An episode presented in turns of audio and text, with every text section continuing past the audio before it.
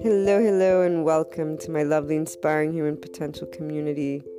To everyone tuning in, before we get started on today's topic, that is in pursuit of those keys to inner growth and following your heart to the life of an entrepreneur, and to much more that I talk about, guide about, from the podcast to the blog to other online presences which are known to those who continuously tune in. Uh, special announcement. Anchor has allowed finally that listener support button, which means the world for everything that I pursue and wanting to share, and for those who are looking to support the Inspiring Human Potential mission, its purpose, and anyone who believes in general in inspiring human potential, because that's one of those amazing things we can do, and the online world has brought us to be able and do connect, support, and uh, together we will achieve that harmony worldwide. So if you wish to contribute because uh, the inner growth process mindset has contributed to your life, or because you believe in inspiring the world through these different means, please do so. Thank you so much for doing so. And as always, you can reach out if you want to collaborate, if you want to share your story, if you have a personal development uh, process mindset, something that can contribute to others in their unlocking of their untapped, unlimited potential. Reach out to me. Uh, the blog, luna one two seven eight zero dot com, has my email in the About section. And let's move on to today's topic.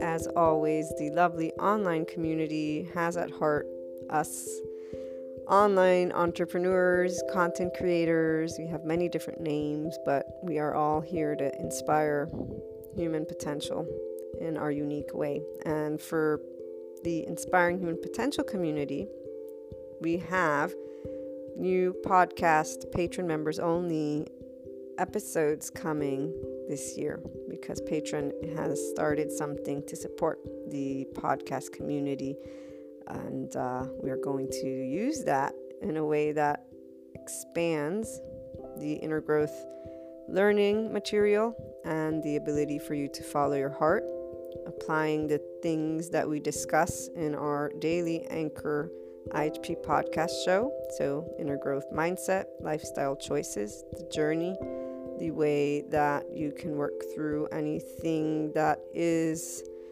arising at first as conflict, but that those who tune into any of the material, whether the podcast, the blog, or the website, know that's the opportunity for inner growth and for you to follow your heart. So I look forward to hearing from you all for this first round. It'll be the first year that we have patron members only podcast episodes.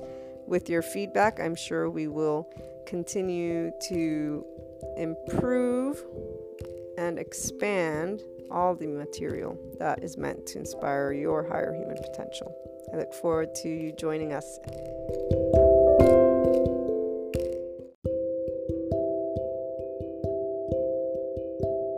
Before we begin today's topic, I would like to share a bit about the foundation of all of the Inspiring Human Potential inner growth content. What you learn about and what we discuss has its foundation in a lifelong accumulated research that involves the fields of humanities and social sciences, philosophy with a focus on existentialism, and recently added basics of neuroscience, physiology, and biology. This research continues, and the wealth of information that I share across different platforms is in the effort to support your inner growth, self-empowerment, conscious living, ascension, awakening, and personal development journey in a way that allows you to understand the distinct human characteristics involved in your day-to-day and overall life, alongside the choices you make, how you feel, and deal with events such as the unknown and unwanted. A simplified breakdown, just to give you an idea, and for the I H P community to keep in mind as you pursue inner growth and self-empowerment, is what is involved in the human's response to day-to-day events and life happening. We have been able to review this, and we always review some aspects throughout the episodes and all the content. One, the body's nervous system's defense mechanism, flight, fight, response. Two, the heart's feelings, emotions, ego, self response. Three, the mind's conscious, subconscious, and conscious response alongside the established neural pathways, societal culture and knowledge filters, identity, secondary and primary consciousness aspects.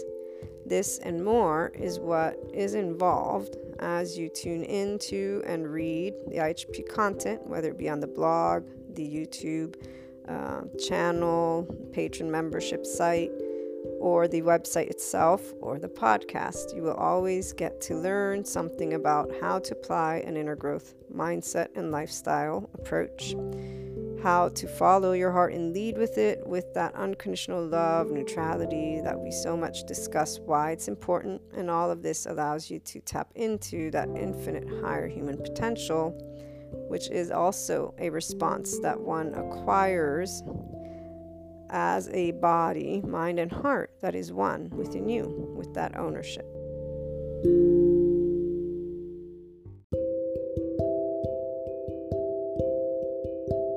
So, my lovely community, I have some amazing news. I set up our interview with the person that I told you about yesterday, but it's not going to be an interview as much as it's going to be a conversation. Uh, they decided they prefer to do a live, on, well, not a live live, but we're we're going to do a video.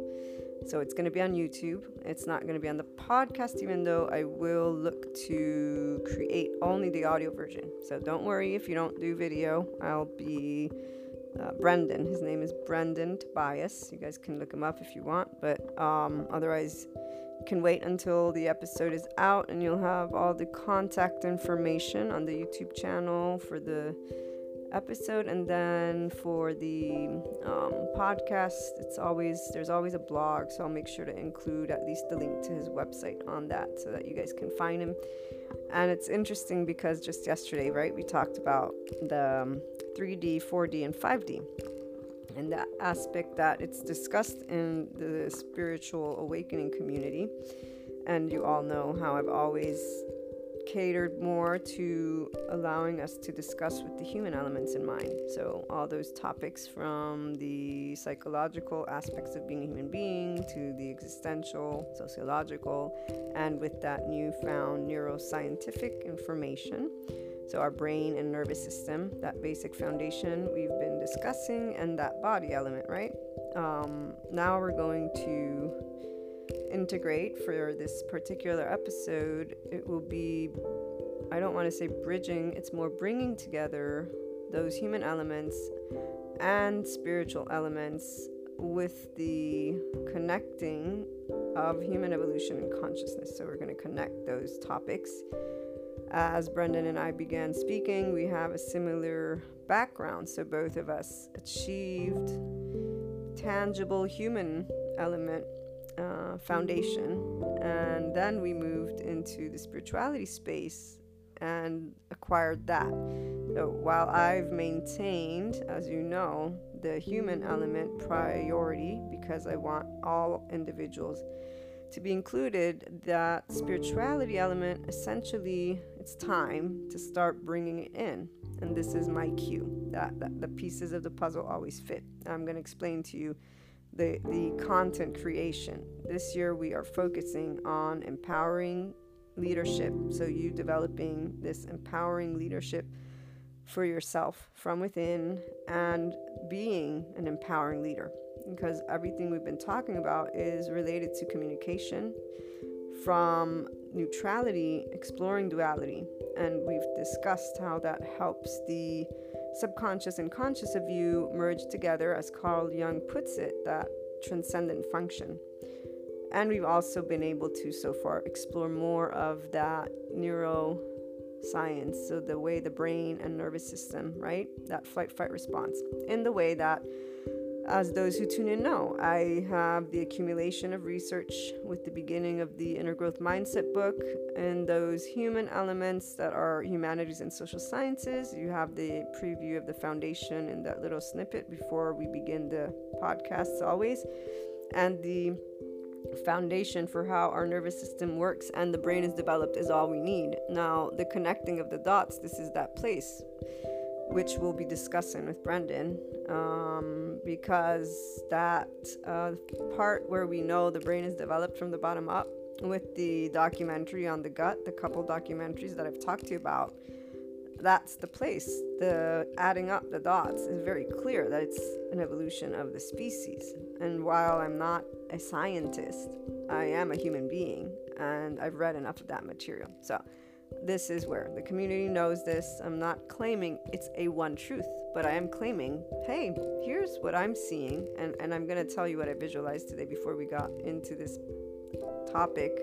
Today we're talking about blockages and, and actually exploring a completely different um, aspect, because many times people talk about these in, in a certain way. We're going to talk about them, as always, with empowerment. It's not something that can actually block you, okay? We're going to talk about the concept and say, okay, what is a blockage? How do you feel it, deal with it, and in that day-to-day experience? So the introduction here is because I wanted to make you aware, one, of what's going on, because I'm very excited about this, um, this, this not podcast, but this uh, opportunity to do the interview, the talk with Brendan. And so I wanted to start sharing it with you, so also you knew that it's about bridging that human evolution in consciousness and including this topic of spiritual elements and this uh, blockages. So the act or instance of obstructing is the definition, okay? Obviously, that's the term. That's the way it's always going to be used. But what do we create when we go to neutrality, when we go to our own ego, that self, that inner world, and decide to, yeah, we acknowledge the external and how they're defining it. But that doesn't mean that I have to think that I'm blocking myself from anything, right?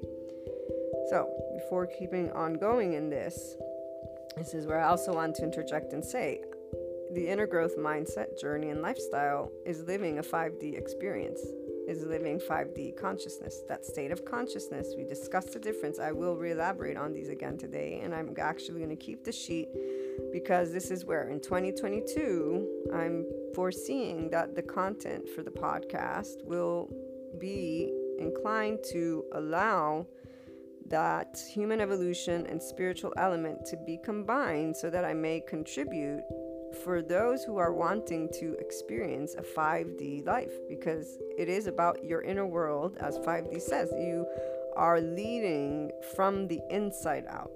But while the spirituality community speaks of this in only terms that are not that human element, I come and say, hey, you all actually can do this at all times. When we look at blockages and what we're going to talk today, we are saying, because this is where I'm sharing to you, yeah, the word means this, but guess what you can do while you are experiencing a moment where you actually think you're blocking yourself?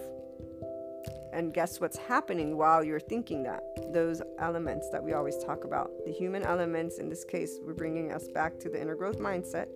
So for you, those human elements involve all the physiological, uh, and again, your experiences, the family, everything, society, right? The essence of you would be your mixed feelings and or, I mean, for me, it's that soul, but I don't like to use that word because, again, not everybody uses it. So it's your heart. It's, it's what you're feeling. It's your gut feeling, okay? Those are the essence of you. And then the unknown elements of life, because there's always that tomorrow. So the minute somebody says you're blocking your success, you're going to react with what? Unless you're empowered. If you're empowered, that means you have no reaction. You are at a five D, that inner to the outside, because you're leading and following your heart. So you first learn to follow your heart, and you slowly will lead with it, meaning you have no room for fear. five D is there is no fear. You are walking that path of life. So I'm going to be bringing this four, five, three D experience, little bits and big pieces. We'll see how it goes in twenty twenty-two more. Right now, with Brendan, we're doing this first aspect. Eventually, I offered and or asked if he's interested in being consistently something that we do. You guys will be, I will let you know, because I've also been thinking I want to populate the YouTube channel with more. Uh, the Monday motivation is doing well, but, you know, I think people will be more engaged if there's also other stuff. The shorts are cute. That gives you a snippet. So that's, I'm happy with that every day. But yeah, this is where, if things are of interest to Brendan, maybe that will be another aspect piece of content. So for now it's one. We'll see what happens. And then in the future, though, I could have other individuals that I have in my life that will want to do this. This is a very important topic, uh, if you ask me, because this is where the primary focus for the spirituality community, even if they talk about five D, this is where they completely stay in a four D dimension. And the ones who are experts, because there are community leaders that are in five D, meaning they are teaching, guiding, mentoring people to lead from within. They are trying to inform them of the way we are made and the resilience, like Greg Braden. He is supporting humanity and knowing you are awesome, you are resilient. And I still have so much information from him that I have not been able to um, get through. But this is where he's, uh, he's amazing. And I know he's contributing to the world in the way. And he's looked upon as the expert that he is. I bring a different element. And that's that human to human, day to day life. And this is where I'm happy about that, because I'm making relatable topics that otherwise remain disconnected from your being, meaning you don't think of them as your ownership. You see of them, ah, oh, you awe at them. They're, they, they're those tools again. So no, you, it's not a tool. You own it. It's yours. So I get to bring that to the community. And next year, I'm pretty sure this aspect of spirituality with human evolution and consciousness in mind is, yes, what is meant for me to provide through the podcasts, uh, at least for now. Now, obviously, again, it's never a one-time thing. And of course, I have in the mind of me um, the Be Proud to Be Human book series and the online courses. But in the meantime, the priority actually is to provide you with this content that helps to empower you. And in fact, I've created a landing page where you can support all the inspiring human potential content. So if you have and find value from this, so your inner growth journey is being impacted, you are achieving this five D place, this leading from within, this empowerment. I will be sharing it when the time comes, and I will be saying, okay, you guys can go here and support. Already on Anchor you can, but I think that's what I will start doing for sure, simply because the only way I'm going to be able to keep doing what I'm doing and expanding it really is with this uh, support. Uh, at the end of the day, we all know, what do we need to, you know, live in a society? We need money. So it's not, because it's not worthy, you know, at the end of the day, some people will say you don't know your worth, you know, when you're not putting a price on it. I know my worth. I know the worth of the content. I know the worth of every human being. It's infinite. There is no price. This is where it's always made me laugh. Right here, one of those blockages. Oh, you're afraid of success. Someone told me once. No, not really. Uh, I just don't think that there's an actual monetary value for life. Like, that's how precious it is. How do you ask somebody to be... How do you ask somebody to pay for their, their quality of life? That, for example, is such... oh my gosh, B S, because now I'm thinking of all those people who they've created, you know, mentoring, uh, guidance, coaching, and the, the fees they ask are absurd.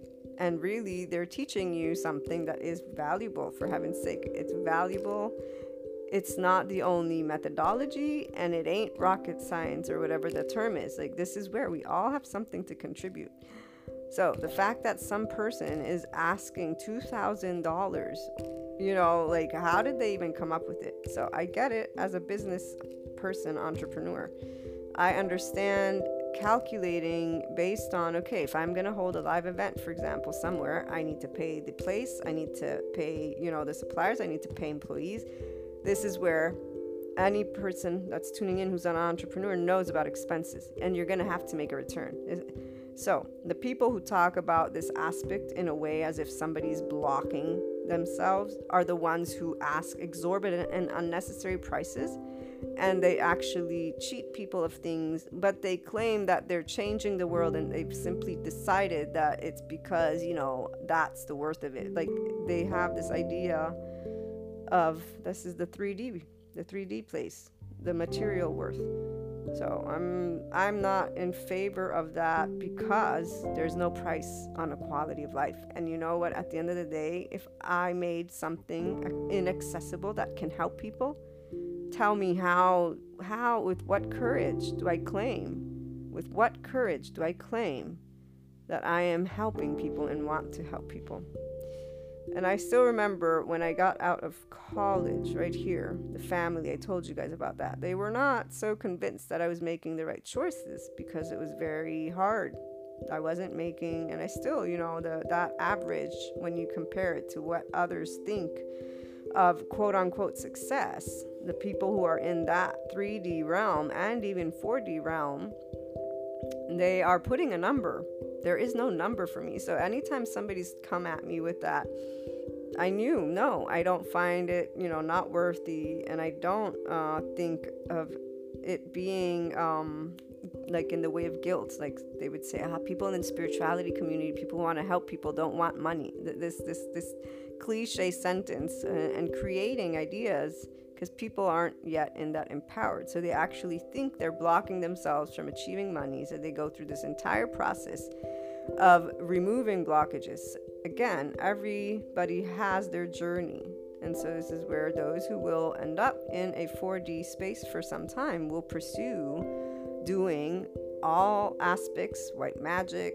They will ask uh, for continuous Akashic record readings. Uh, the tarot card, this is where there's a different approach when you're empowered. You're using that the same way you're using any other textbook, from that humanities, social sciences, to the sciences, to everything that has been proven and not proven. All information is added when you are empowered. All information helps you to continue doing you.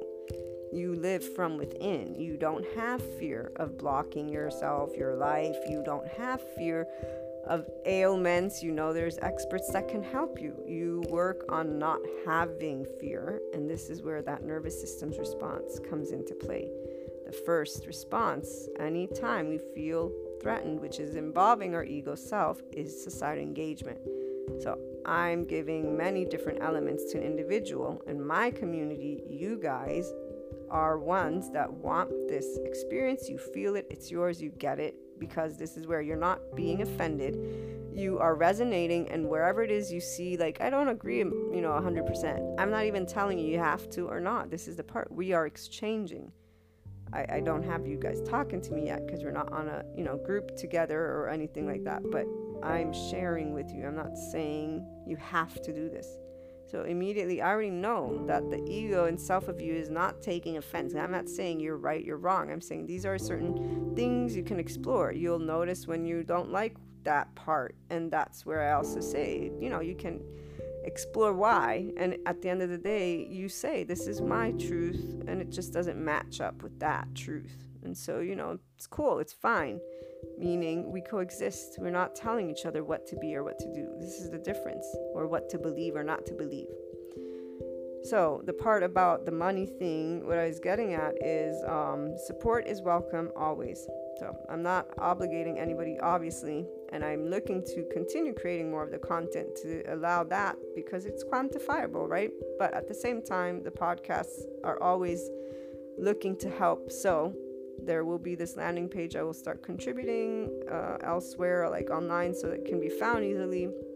And also there is that patron membership uh, tier for the podcast. So if you want more podcasts, we can choose topics together. It's a three dollars uh, amount for every podcast that would come out.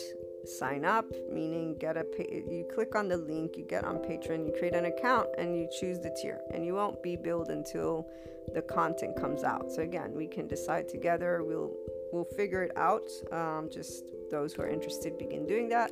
Otherwise, like I said, I'll be making available and visible this uh, place where you can support the podcast, even through Anchor. You guys already know this. But that part of the money, I want to finish this. So the story I was telling you was when I first started looking at how I was going to help humanity, and, you know, the U N job wasn't coming. I began online marketing and doing other types of jobs as I contemplated my next steps.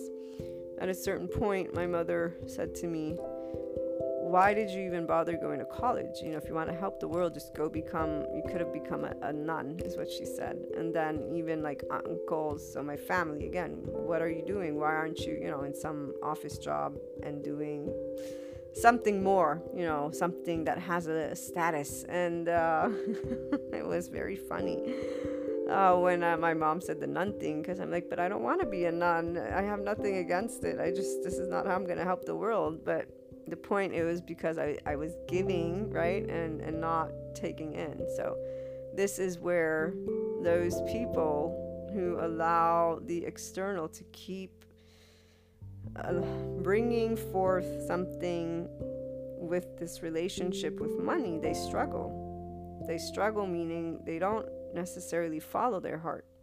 The ones who follow their heart are the ones who are not budging because their purpose is what they're living.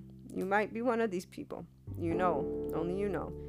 Uh, the people who are in this place, the same way I reacted, they don't take offense. They say they understand. So I obviously understood. My mother and my family, they're concerned for my financial independence. Uh, their concern for, you know, long-term pension, a lot of other aspects, right, of life. And so they are coming at it from a love place. Right here is where, again, an empowered individual will not see them blocking the individual from their journey. The person who is not empowered will feel and talk of this exchange in a way as a victim. And many individuals who are still in a place of duality, whether it be with that three D level state of consciousness or four D state of consciousness, has an enemy. And they will look at the parent, the heritage, the lineage. This is where we can navigate into the spirituality community again, because they talk about blockages that you remove from past lives and your ancestors. I'm not saying this isn't part of it, right? This is where everything has truth, but I'm saying that human evolution is why I'm getting so excited about this topic, because that image right here, I'm gonna put it in the image that came to my mind before I began this, and that I wanted to contribute as I segued a little bit between our topic and what's coming. I remember this one documentary and repetitive information for human evolution, for life evolution. And it was where they showed the beginning of life on Earth. Okay, so it's not something, again, made up. This is from textbooks. This is, I can't, you know, I wanted to make it up. The part that is quote unquote mine is that adding up of the data points and presenting it to you in a format, because that's the way I'm seeing it. Um, so the cell in water, if you guys have seen it, I'm sure you know what exactly what I'm talking about. It shows that there's a cell in the water. That cell splits into two, then it splits into more, and from more it becomes a mollusk. I think it's like a little life form in the water, and then from that little, it looks like a little sperm, but I'm I'm sure it wasn't. It's like an actual like water species thing, so maybe more like a frog, the, the frogs when they're just born.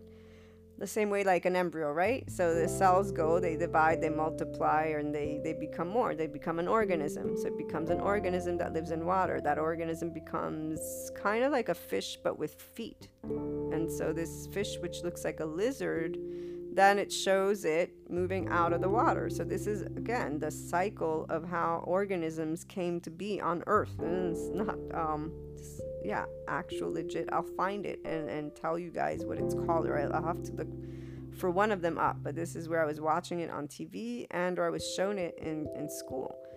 So from that place of water, you see this lizard coming out, because it's giving us the timeline of how we evolved into becoming Homo sapiens, um, and just life form on Earth again. And from that, I forget if it became a full-on lizard, so it would breathe out, breathe out of water now, and then if it became um, a dinosaur maybe, I'm not sure. And then uh, anyways, it's from that, it's how it moves forward, right?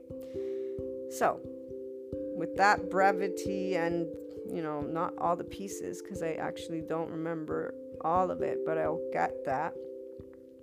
Let's go to that cellular makeup and that energy component and all the stuff we've been learning with the nervous system's response and the sensorial aspects, and not the concepts of flight fight in this case, but I'm saying the way that our gut and brain, they communicate that those pieces of information, and that um that uh, study that they're conducting in the California University on how the brain affects the cellular makeup, those words, the words we use, right? If you want to go back to the beginning, they say we come from a one cell. We are a life form. We are an organism, okay? It's not to uh, say that we're not what we are now. But we are made up of what? seventy percent of water. We are cellular. We are energy, emotion, energy and motion. We are that, and, and it's went from being only a cell to being what it is. Obviously, this is where we're not going to think of ourselves as energy per se, especially because we're interacting with each other every day.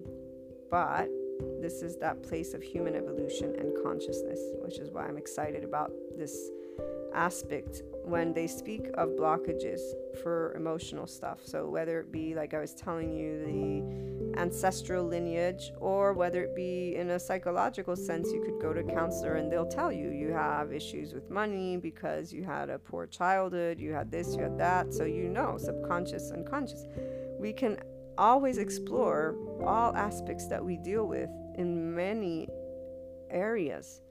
That's why even just saying human element and spiritual element is not even all inclusive, or the neuroscientific element and then the sociological element. They're all inclusive, guys. And then whichever one is your preferred is what you go to. But as you begin accepting neutrality, because you're the one who enjoys this type of expansion, so you are leading from within. You are empowering the self of you, the ego of you, ego slash self, the human of you, every cell in your body, everything of you. Not in any magical way to disconnect. No, it's it's literally going to always follow your own timeline, but it's with the human element.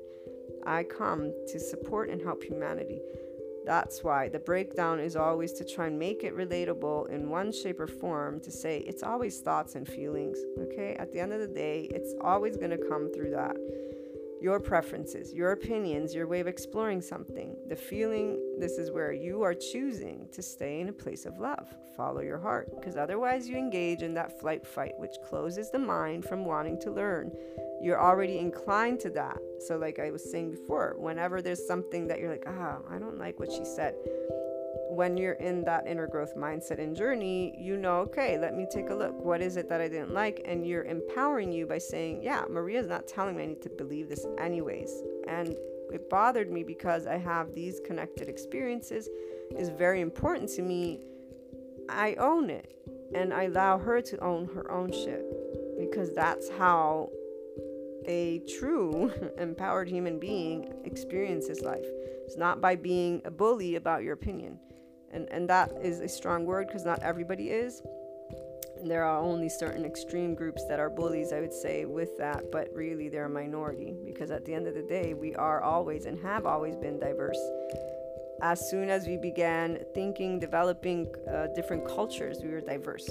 Tribes are diverse. They, they, they attacked each other for land and food. Some were more violent than others. There's always a reason that connects to survival, by the way. Not the whole evil comment, which is what people for a long, long time had used. It's transforming now, as we know.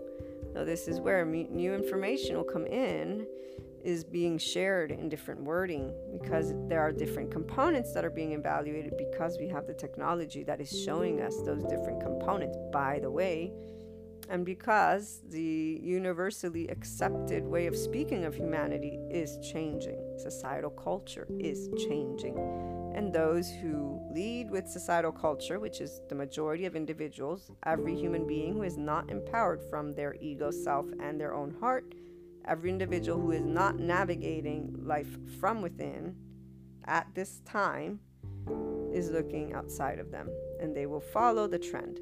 And this is exactly where the trend is filling those fears that they are not aware of, the unknown elements of life. So somebody who doesn't say, oh, I'm bothered because I'm afraid, because it, I didn't like this, but that's another human being, that person stays locked within their mindset. That's all. It's not good or bad. This is their choosing, and there's plenty of other leadership and gurus and coaches and yada, yada, yada that are continuing to support this mindset because they themselves are not in five D. They're not from within. And then saying you want to lead from within, not with my opinion. I'm actually simply providing you with support to enable you to know it's all good. Let's collaborate. Let's work together. These are all opinions. Yes, some of the things we're finding are facts. There's building up of information. Nobody is insecure, guys, because nobody's like, oh my God, you said that. That's totally bullshit. You know, and they, you know, going to think of finding the ten books that speak the opposite of what the person just said. We can have an exchange on that. This is where my memory, you guys know this. I don't remember specifics. I do remember concepts in their essence, and I'm sure I screw up data points at times, but the essence of the information is what I'm trying to convey. It's not the exact formula. In fact, this reminds me of that Albert Einstein quote. Somebody shared it on Facebook. It's a meme where I think somebody said and corrected him on something about a date. And he's like, my brain doesn't have space for that. You know, I have a book if I want to know the exact date of something. I love that. I'm going to use that in the future because I've had people come at me, that's inaccurate. It's like, yeah, well, I'm sorry. I forget exactly how, but I'm trying to relate a concept to you, not the exact number. Let's go look it up on Wikipedia. Right here, somebody could be blocked from speaking their word because instead of saying, you know what, that person's being kind of aggressive, but I get it, because societal stigma, culture, the three D, I'm going to bring that as the example. three D is material uh, accumulation, that fear of losing. This is where they lead in duality primarily, which is what is leaving us as a society. Okay, we're more in that four D, if you will, and eventually we are going to this five D state of consciousness. And it's very clear to me, let's go back to that cellular level, why. The brain is built from the bottom up. We have evolved from only having the gut, which is how we were knowing things, our primary consciousness sensorially. Remember yesterday I shared with you that information of those crystals in our brain that are basically connecting us to perceive the Earth's megahertz. It's vib- it's electromagnetic. We are part of nature. We always have been. This is, again, why did I gave you that visual of what I learned about how we came to be, because we're organisms that evolved. We evolved from a one cell to what we are now. That is, you know, and I'm somebody who is raised with faith. I never denied science. Never was I told to deny it either. And, and this is where they don't have to exclude each other. And we've talked about this aspect, so I'm not going to necessarily go through it again for now. I'll repeat it in some future or next year, right? When we're focusing on these uh, human evolution, consciousness, and spirituality elements, because that will be when I can start sharing more of this information. For now, we'll stay to the neutrality and self-empowerment themes. But that part of the brain, our cognitive rational brain, is the youngest part of the brain. And so we have only now begun to have technology that can allow us to know when you think something, it affects the nervous system, the cells, it affects everything. That's why I mentioned to you studies and documentaries to help you know, hey, they're just finding out information, guys. So I'm not making it up, one. I know that there's not all the pieces, but I can tell you where I see we're headed because I'm a human being and I have the common knowledge of what every other human being has learned in school. The only people that contest when I speak to them something are those people in duality who are looking at just the one book or the ten books of people that they've read. They're looking at it from a limited perspective. And I'm not saying I have that perfect mapped out thing, but that's the point. I'm not trying to make a perfect map. I'm saying this is what is pretty clear is happening. Those of you who know as well, human evolution, what's an organism, what's life, what's the cycle of life, okay? It's not about being disconnected from reality. If anything, it's about saying, yeah, what are we when we get under a microscope? Yes, that's exactly it. So if we really want to break it down to the most completely, um, what's it called? The complete, complete version.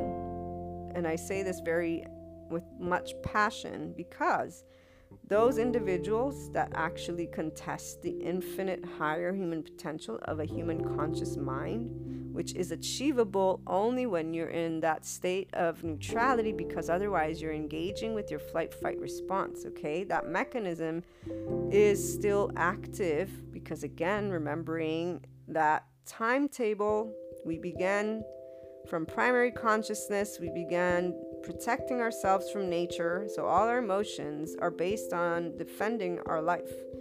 Smells or were smells and taste were part of those two initial feelings. I forget the other ones, but it's all connected to ensuring our livelihood. When we began thinking, of course, our gods were nature. It was what's threatening us.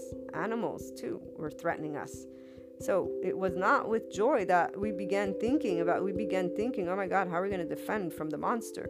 And today there's a bunch of humans that vilify humanity. I'm not saying I, I, I uh, that's great what they've done. No, of course not. I love animals. I believe in a balance of, but it's also very ludicrous, I think is the right word, of those humans to talk about humanity as this evil entity, because one, they've forgotten exactly how we began interacting with nature. It was with fear because we didn't have the tools. Then there was a, obviously, you know, the opposite took place and we broke a specific type of balance.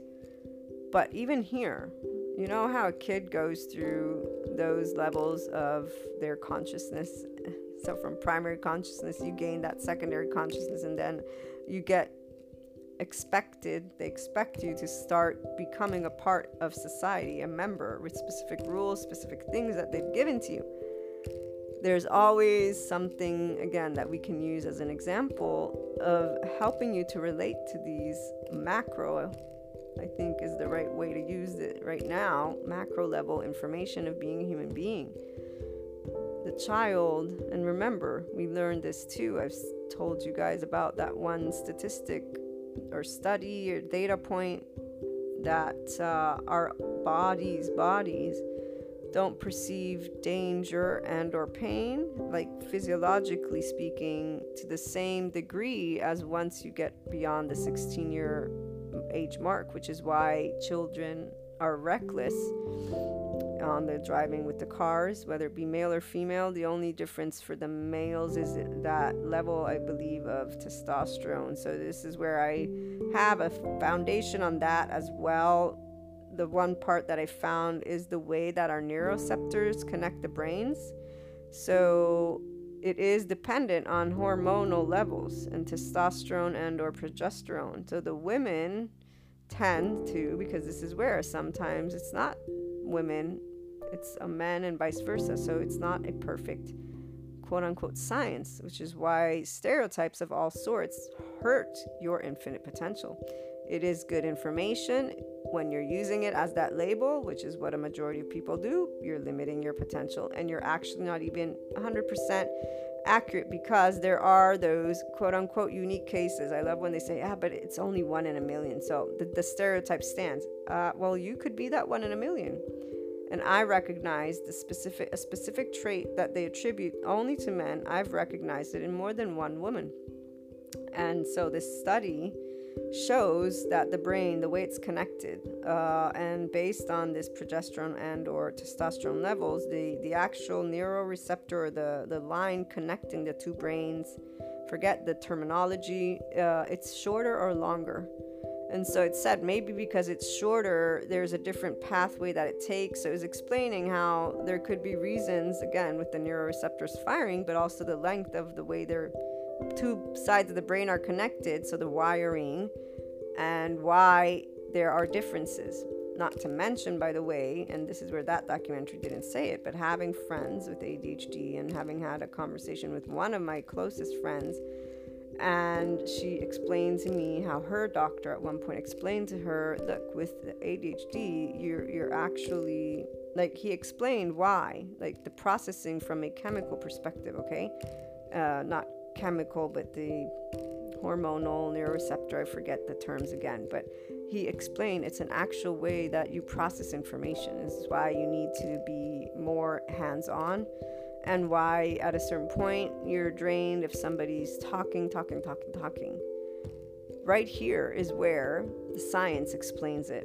Not every doctor empowers their, their person with it. Not every, in fact, educational system at all empowers this. Inf- they don't even know it, because they're looking at it solely from one of those subject matters, the psychological subject matter and or sociological subject matter. If they had had the science, so the brain works X, Y, and Z. This is what happens when these types of chemicals, yada, yada, yada, however it is termed, and there's a functioning in a way that information is processed. There is a mathematical equation to every way somebody will use their brain, guys. This is exactly where I'm trying to get at. So the whole blockages thing, getting back to that, it's a concept. We can reduce it to cellular level, and in fact, we can reduce it to those emotions. And so when in the spirituality community, they talk about blocked chakras and or those ancestral energies, this is where you can connect it to that, but you can also just connect it to this very life that you live, because every experience you've had from the moment you were born, you've begun organizing that flight fight. When we stop breathing in that rhythmic pattern that our nervous system is regulated in, so when we're breathing in, our nervous system's flight fight response engages. We learn this from The Body Keeps the Scorebook. We are uh, doing that, and then when we breathe out, we are relaxing, and that's where the forgetting, quote unquote, we don't forget how to breathe. We just um, start experiencing things, and we're organizing based on those sensations, right? Do we get a sense of comfort? Do we not get a sense of comfort? And this is why those emotional areas that begin to be not blocked, even though they would be blocked because they're obstructing, right? They're not moving, they're not flowing. It is because of an emotional trauma. But right here again, neutrality is what helps us. When we look at the sentence or the, the definition of blockages, an act or instance of obstructing, right? So I use it in a sentence by talking about things from our life, not what we're talking about with the emotions right now. So for example, blockages can be a number of things, like character traits you judge about yourself, or feeling like you can't do something, or even stopping yourself from doing certain things for fear of failure.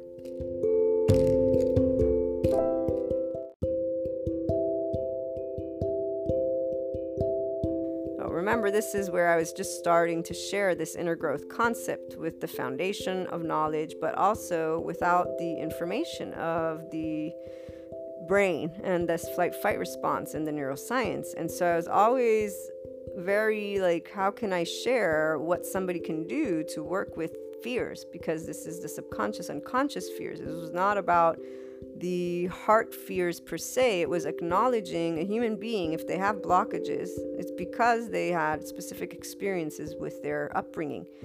Now that I have the energy in motion, so with the neuroreceptors, with the brain, with this flight fight response engage, everything is much easier for me to convey to you. And the spirituality aspect, again, I'm integrating it now, not only because it will be something we'll be further discussing in the year to come, but it's still a part of something that we can learn. And I will say this, that part when I said, if you feel anytime that something I'm saying, you know, bothers you, one, I'm always happy to have a, more of a conversation on that. So for example, you know, to write me an email, ask me questions, or just say, hey, can you do an expanded version on this specific point? I'm always, you know, happy for the exchange, but really I'm here just sharing information with you. I'm not here to claim that. So the minute anything is bothering you is the minute you can claim it. And that's where you say, I'm my own individual. And you start working with that sense of ease. So instead of feeling blocked or obstructed, right? Because Maria said something, it's wait, okay, this is my thought. These are my pieces of validity and information. Why do I feel upset? What's what's the insecurity? What's the fear? What's the unknown element? What would I want? What is that that I actually wanted to hear instead? And that helps you to know why you feel the way you feel. And that could bring you back to some, you know, memory from childhood where you're, you were told something and it just hurt your feelings again. And you're like, oh, wait, that's why. And it is a process of strength, comfort, love for yourself on your own, and releasing of the thought idea that you need the sense of comfort from the outside, which is not easy, quote unquote, just because whenever you begin this journey, again, your ego self was a child. This feeling that comes up is the same you had when you only had primary consciousness, and that's why it's organized in flight fight to help you achieve this specific place. And it connects to your unique journey. And it is where there's family connected. It's always all connected. But like I said, you can stay in this one lifetime of now of you. So what I wanted to say is spirituality is only judged. Tarot card reading, uh, chakra, uh, reconnective healing. What else? I'm trying Akashic reading, everything that is in this four D reality community. I'm going to put it that way because they are definitely the ones who are using the spiritual based practices of that universal law of energies to conduct their spiritual growth, their human growth, their evolution. Okay. Now for the three D world, they're using the law of attraction in more of a material sense. So they're thinking of it still with the ego mind. It's not good or bad, by the way. You guys know this. And anybody who's tuning in, empowering leader means you own, you take ownership of your preferred way of lifestyle by respecting also others. Somebody who loves a three D life and wants material is no worse than a four D person who's claiming to be more special than the other human being because they're an empath and they assume that they're the only ones with clairvoyance, clairaudience, and a lot of other words that I don't remember, but this is all quote-unquote gifts. Not gifts. This is our brains. When you get down to the cellular level, mirror neurons are the seat of empathy. We are connected to the earth. As I said, that's why I read you the article about the earth, those crystals that we have in our brains and that exists on earth as well, and that are our G P S and that animals have as well. And that's why today I also talked about this beginning of our evolution. It came to mind because I knew that was one way I could relate to allow a removal of blockages on topics that really it's simply taboo and or it doesn't match the science that you believe as the only truth, or it's religious. But even here, the religious aspect for those who want to become empowered from within, you are creating a love relationship with your faith. You acknowledge there are other faiths. This is where the only people who cling on to their one law of their faith in the exact way their faith has spelled out to them how to live life and what is right and what is wrong are people who will stay in duality. There's no person who's tuning in here today or who continues to tune in here is in that place.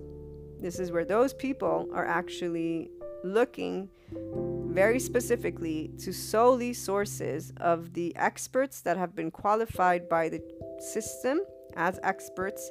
They are following not universal laws either. They they think of law of attraction as B S. They think of manifestation as B S. They see the world in the way that is, you know, good and bad, and that is it. They're they're not in our conscious living, personal development, uh, all the new aspects that we've been slowly integrating in our life. They're not even in favor of those uh, new aspects with parenting, which we've discussed. There's a group that's trying to say, do not verbally abuse, do not be aggressive in any shape, way, or form with your children. You are causing extreme trauma. Extreme trauma because, again, the flight fight is being organized. Now, they don't explore the flight fight, but we do. And it's not in a good or bad way, and it's not in a limiting way. We remember the body keeps a score when he says, your brain actually looks to help you, the nervous system, to thrive in the worst case conditions possible. And then remember the one documentary, if you leave that child to cry on end, day after day after day, that emotional body shuts down. And remember the one woman that the doctor is helping because her and her husband have been in a car accident or witnessed it. The husband has fear when he relives it. They're scanning their brains as they're trying to figure out what is firing, because the body keeps a score. It's about the brain. The nervous system keeps score of trauma. It's, this is where it's not score as in battle. Don't put it that way. You're, you memorize. You have primary consciousness first. You, you have sensorial feelings, okay? You began as that infant to breathe differently because, yeah, you began having emotional blockages, energy, motion, emotion, okay? You're, you started breathing differently, and every one of us, for different reasons, has in different organs and or different places, which, by the way, if you went through and started to gain a foundation of chakras and or just the meridian. I had my shiatsu massage person talk to me about that, and in fact it's very interesting. So even if you just look at the meridian, the lymphatic system, the nervous system, once again, it can be broken down to science, which is why anyone in that four D community is missing out every time they think they're more special and forget that they live in a human body. They are a human. They, everything they do is not inaccessible to any other human being, by the way.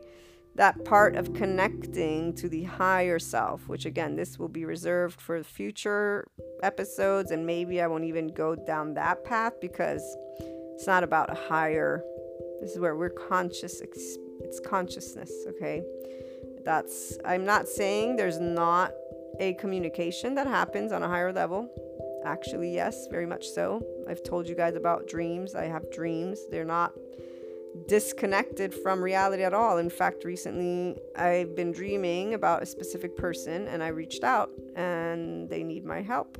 They they are actually they actually asked about me to a common friend the first night that I began dreaming about them, and the dreams didn't stop. And in fact, it led me to have to reach out because they kept going. They're all good, by the way. We were laughing and having a great time. But the funny thing is, the first night of it was when they asked their person about me and where they think I was. So point, we are connected on a cellular level because we are ourselves, we are energy. And here is where with Greg Braden I learned of numerous studies, and I've mentioned to you guys that aspect as well. Uh, there's a word they use, uh, and they have been talking about it more. There's even a Gaia documentary on it. Ah, I can't remember, but it's when when we interact with each other, this is where we do create a bond, and so we can perceive each other. As you guys know, I have an identical twin, and that's where the first time we were apart, remember I told you that story where we both cried at the exact same time? So the same studies that Greg Braden talks about would be what I can say, definitely sure I've had experiences with my twin. Uh, when I got my appendix taken out and she went in the week after, okay, while a fever, one can say, oh, they spread it to each other, not the appendix. The appendix bursting cannot happen, right? Like, so it was, mine was the worst of the two. And then she went in the week after, and the doctor told my mother, but didn't you already bring this one? And, and no, this is another one. This is the other one. So the other part was the molars were in the cavities. But this goes beyond just family. We are essentially connected. But again, I don't want to get into that space. However, the taboo thing I was saying, that is a blockage. You obstructing additional information for a sense of guilt towards a faith and or societal construct, which is what's happening always. people who are closed off to all of these aspects, and I've got a good portion of people in my life. Some are religious because of that Catholic upbringing that I have. I have a lot of Catholic friends, and I still love this faith. You guys know this. Um, and I don't have any extremists in my life. I wouldn't be, they wouldn't be able to relate to me, and I wouldn't be able to relate to them. But the ones who are in my life, they will express their mm, taboo, their idea of this weird thing, not true thing. Then I've got my scientific people who just reiterate certain studies, and that's about it. They just don't want to, um, you know, what, it's their life, it's not mine. So I, I actually avoid speaking of these topics. But what happens for those of you guys who will allow for the taboo to rest is that empowerment, because it's not about denying your religion. I never denied what I believed and what I still believe. In fact, I always go back to the human elements, because from the minute I began this journey to help humanity, it was never about me or proving a faith. I stand behind unconditional love thanks to my faith, Jesus, as the one man who's led his life in the way that I have. And I'm thankful always, because this is where this person is the only reason I never, ever gave up. God was the other reason, because the way it was told to me was that way that I could say, okay, when evil presents, I'm going to be the love, because that's what I'm supposed to do. And then I gained that social science information that said, oh wait, when a person's evil, they're not actually evil, they've been hurt, like major, big time. And then the physiological part, there can also be damage and or a combination of hormonal stuff going on in the brain and the neuroreceptors firing wrong, you know. And what are you going to do, call a person evil because their physiology created a situation? This is that place, okay? So that right there, to me, those who stay in the taboo, those who stay in the judgment, they have the blockage. They have a mental blockage in that case, because they're obstructing information that is enlightening them on why something's happening, and they're choosing to stay in their own opinion, which is still a societal construct for a certain group of people. And remember those ego-based leaders I talked to you about? They fill hurts.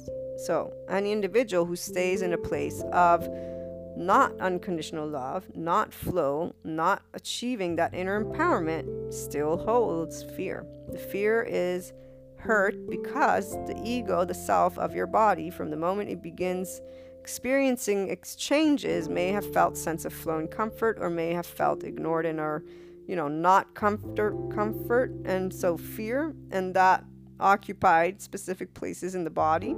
This is where, again, with chakras and or just the meridians, anybody who is, even my massage friend, I told you guys about when I got my first massage just recently, and how, wow, you could really feel the muscles releasing tension. But even the massage therapist, there's articles she shared with me, which I never read to you guys, the one, because we moved on, but the massage article she sent to me, where it said, for those who hold trauma, you could experience, as you're massaging a specific place, uh, they all of a sudden just start crying. And this has happened to me once, but it wasn't a massage as much as it was my osteopath. Remember, I told you this story. I began physical therapy for my scoliosis with my osteopath. And there was one of the sessions where he did a specific maneuver. He didn't move any bones, because this is where you don't do that to people with scoliosis, especially my curvature. Um, but he pressed on the sacral bone, like very hard, like, well, for me, and I and I very much not high pain tolerance at all. But whatever it was, however it was, it was literally, I, I almost suffocated. But you know, that cry, kind of like, oh my God, and you feel it like within your chest. It was very, very unpleasant. All I know is I told him, please don't do this to me. And this is where I told you guys, he's kind of egocentric. And so as soon as I said, don't do this to me, his ego came forth. And as the doctor, as the one who knows, he's like, oh yeah, I will do it the next time you come. And I was literally petrified and t- horrified, because it was so awful. It was like that feeling that, yeah, I don't even know how to describe it. Um, but what I'm trying to get at is I'm sure it was because it released a form of insecurity. So the sacral, that's the root, that's the sense of security with earth, which means with finances. And I'm not somebody who is lavishingly in gold. We've had many hardships. We're in a re- I would say regular, the, the average, right, family, where there's sometimes good times, sometimes not. Uh, definitely my mother's always, as children, made it uh, to be where we wouldn't understand what was happening, because I never remember feeling a lack, you know. Other parents might do the opposite. They will make that lack available, visible, and this is where a child will have blockages right here with the money part. And the blockage in this case could even be avidity. So I have one of the people I know in my life, they've gone like this route as they began suffering financially and became clingier with their money. Although their parent, because this is this very close bond, I'm not going to specify just because I know they're, you know, for their privacy and stuff, but their parent is very instead giving, even though the parent would have wanted more of a lavishingly lifestyle. So they spend because they want to be that person. It's a status kind of thing. However, they still are always abundant and giving, even in the hardest of times. They learned that from their parent, okay, to be giving always and never stingy, because what you give, you come back. The their child, on the other hand, did not approach it. So see, when, as soon as they began instead having the opposite, they became stingy to want to keep. And they're the child of a person who instead reacts with, I'm going to give more, not hold back. Those are opposite types of blockages, if you will, not obstructing anything per se, but there are areas that are not completely in that space of five D abundance without fear. And this is where that nervous system of ours is always reacting. So see how many different elements? It's all the human elements. It's all also down to the cellular level, the cellular energetic level. So we have all of this as part of our day-to-day life. And it is when we think and feel that we are in the moment of being able to go down the inner growth exploration path. And you don't have to get to the science of it because you might not be interested. This is where this conversation and these types of conversations in general are to support you in saying, hey, there's a lot of different subject matters that you can take a look at and actually go beyond those blockages, the taboos. And really say, you know what? I may think it's not true, but guess what? For other people, it is. The dream thing I told you guys about, and this I've told you too. A family member that I said, my dreams are not just dreams. They're not my subconscious. I know when it's a subconscious dream, and I don't have those anymore. They literally looked me in the face and said that, no, you must be mistaken. That mansplaining thing, and they are actually a man, and it is a family member. And, and this is where, like, really, I don't even bother. The part where you can share something so transparently and genuinely and honestly, and to be told by somebody else, and actually now that I think about it, another person that I know reacts the same way, always not validating what I'm saying is my experience. And this, guys, right here is where it, it gets, it's not personal as much as I say, you know what, that person has a closed mind. And that's about it, because I don't have to prove what I'm saying. The the only reason it hurts my feelings is because I can't express something that I experience with loved ones, because they're denying the very existence of them in the way I'm telling them. This is how I know. You know, it's really fascinating when you think of human interactions, and I can say that this is very much that place where when you're in five D, in that place of love, in that place of self and ego empowerment, in that place of you trust life always, and I've always trusted life and myself, and that part of knowing that things are always meant to be. It began with faith in God, and it moved beyond that in a very unique way. And even when I began learning about spirituality, it's never been in the way as I know some people, because I don't need tarot to know my life. I know my life. I feel my life, I feel me, and the intuition, you know, like I know what every soul is to me. Like, there are no questions, there never have been. This is because there's the aspect of already knowing that life is ours from within. Okay, the rest of the world that I've encountered has a very different um, way of relating to it because of that fear and that nervous system's first response, societal engagement.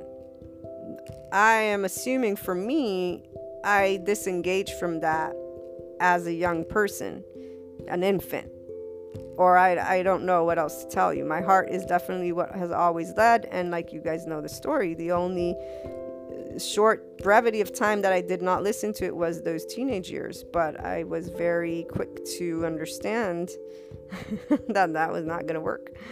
Um, but yeah, the fear component is your nervous system, and you can always tell it's, it doesn't feel good. And this is why it doesn't feel good. And usually people will immediately go to the external and use those opinions to say, this is why I'm feeling this way. So you justify it instead of going the extra step. So with the friend that told me, with the friends that tell me that they, you know, my dreams are just subconscious, I just let them do whatever, you know, I don't even sometimes share with them anymore. Um, with the family friend, uh, this is where they are very analytical. And, you know, the hilarious part is they actually write about this topic.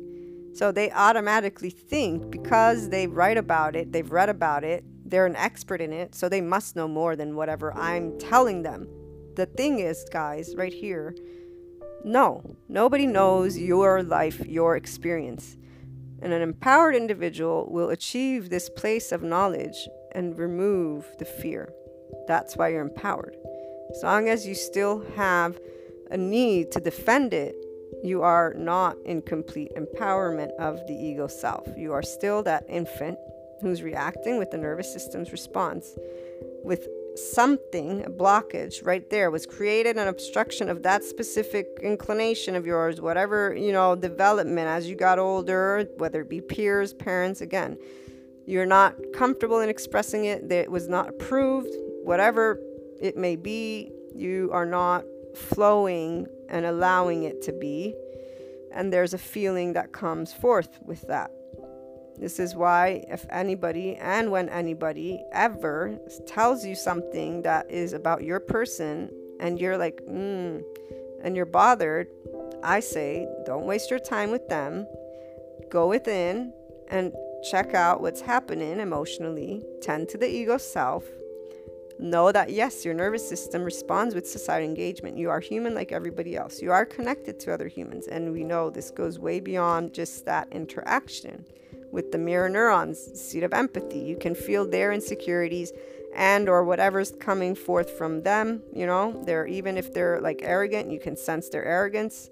But it's always for you the opportunity to create a sense of empowerment, unconditional love and neutrality, because this is your ego exchanging an experience with another ego. And you're moving beyond the label. You are in neutrality. You're not judging them good or bad. You know they're existing. They are in front of you telling you something. Same way you are existing. This is where you level out the plane.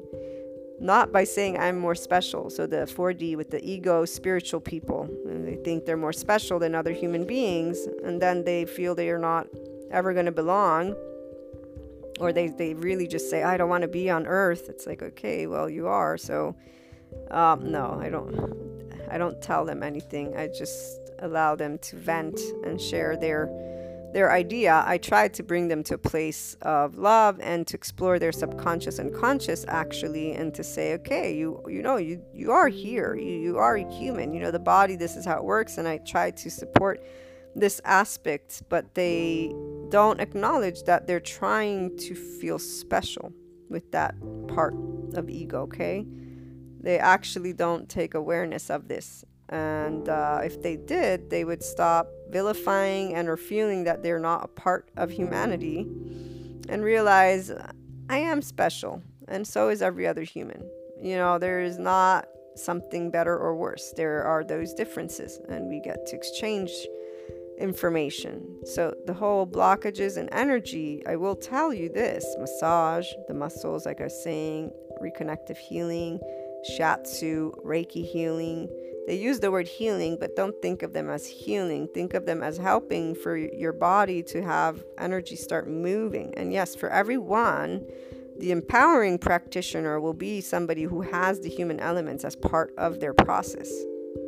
So it's funny because Brendan, his initial introduction, I was telling you, to um, helping humanity in his own way is through health and science, like a doc, health as a health practitioner of some sort. I, I didn't get into in depth on that. Maybe he will share that with us when we have our conversation.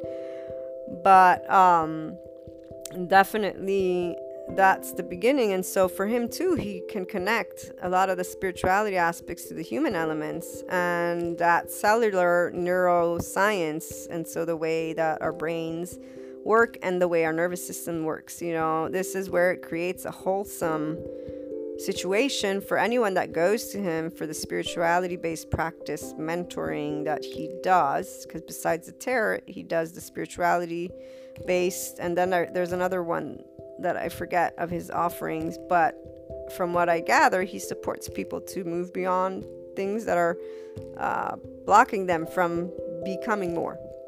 And uh, again, I'm hy- hypothetical because I didn't actually ask, ask, ask, but I'm pretty certain from what I gather that he helps people to move beyond anything that's not allowing them to express their full potential. Just so amazing. I love that. But yeah, I have other people that I know in the spirituality community. So again, reconnective healers, Reiki healers. Uh, the one lady that does reconnective also is the shiatsu massage. And they are an awesome, awesome individual. They definitely, though, navigate with the societal culture that is at hand. Because the way they're philosophy of life works is based on the next, not trend, because it, it's not a trend, but that next step to neutrality on an energetic perspective. I'll put it that way, which makes sense because, see, this is where every one of us has a different role that we play within our community. And she's playing the role where she helps people through her massages, through her healing. So this is that energy. It, it's amazing, guys, when you'll have your first experience, if you ever do. Uh, even my religious friend in Italy, two of them actually, very not close-minded, but the ones that says weird stuff, it, you know, they had an experience. And uh, they had Reiki healing. And they both were not, you know, it's like, ah, well, it's not really anything. You know, they explained how, well, of course, if you put hands here or here, it's something that will create heat, because this is where scientists, they they talk about it. We we know that if we put hands in specific places, that will feel the warmth. I forget this one article that I read to help you with a headache. They're explaining you put your hand on your forehead ah, automatically. It's something about blood flow. So I don't have it in front of me. That's why right here, we don't have blockages in the way of obstruction.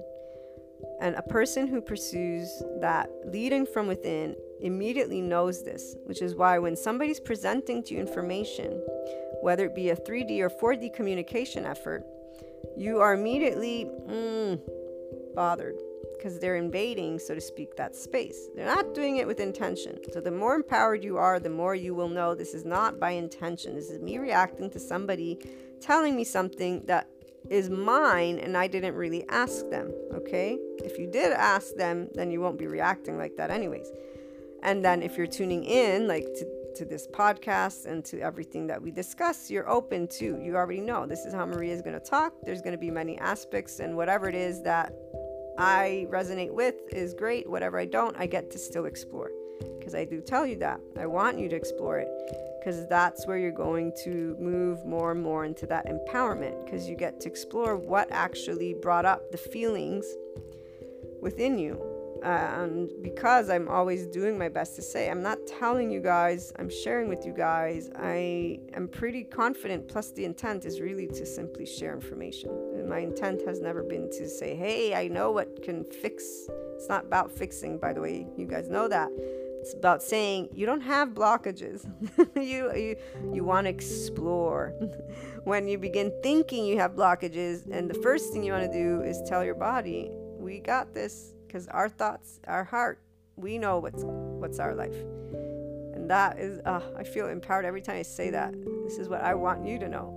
You got this. You got your life. You don't need me. I'm here to share stuff with you. That's about it. Make it fun so you don't have to go read a gazillion books and just pinpoint whatever it is you want to read, and really navigate that thought world with the ego, the self. So ego mind, ego spiritual, all of it. But guess what? With unconditional love and neutrality. So you get to be awesomely in this place of flow because you're navigating all of the layers versus staying in this fixed place, because you're not navigating from the outside in, you are navigating from the inside out.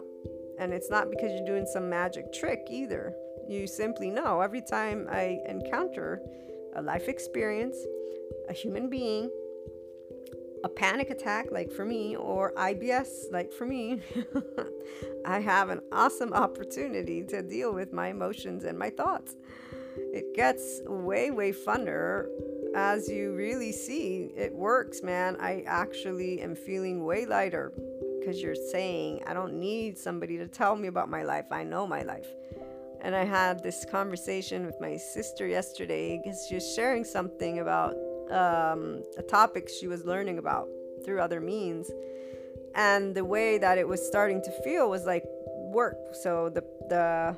individuals she was collaborating with were starting to impose almost this as, as a system.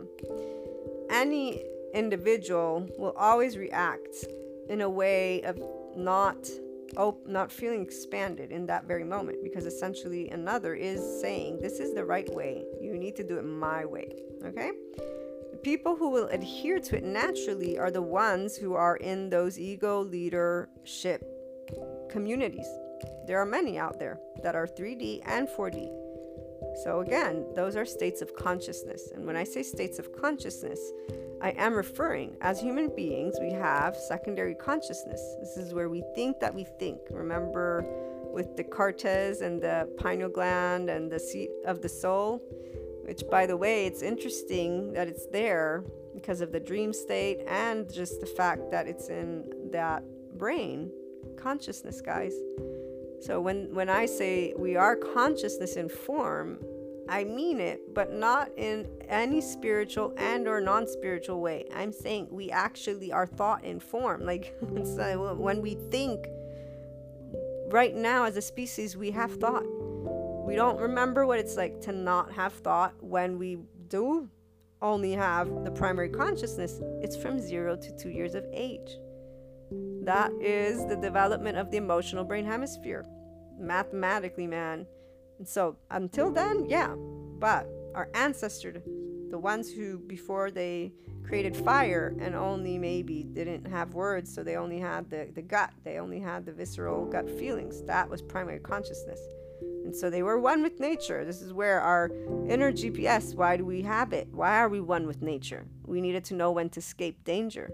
This is whether it be weather or an animal. We had the same animal instincts, even though, again, we were the weaker species, which is why eventually we evolved to create. Well, I mean, this part I need to do some digging to see, but I'm assuming every species evolves because life wants life. The human being was able to evolve. The minute they created fire was the minute they allowed a certain amount of energy to be freed up because digestion became easier. And that's where that brain being built from the bottom up. I don't need any more science to know that obviously gut, then up the brain, and that part, how our cognitive rational brain hemisphere is the youngest part of the brain from the body keeps the scorebook, which is a book from now, not from ancient times. It's now with the technology at hand. There is no question of that human evolution and consciousness. So when I say three D, four D, five D, it's not because you have to be a part of the spirituality community.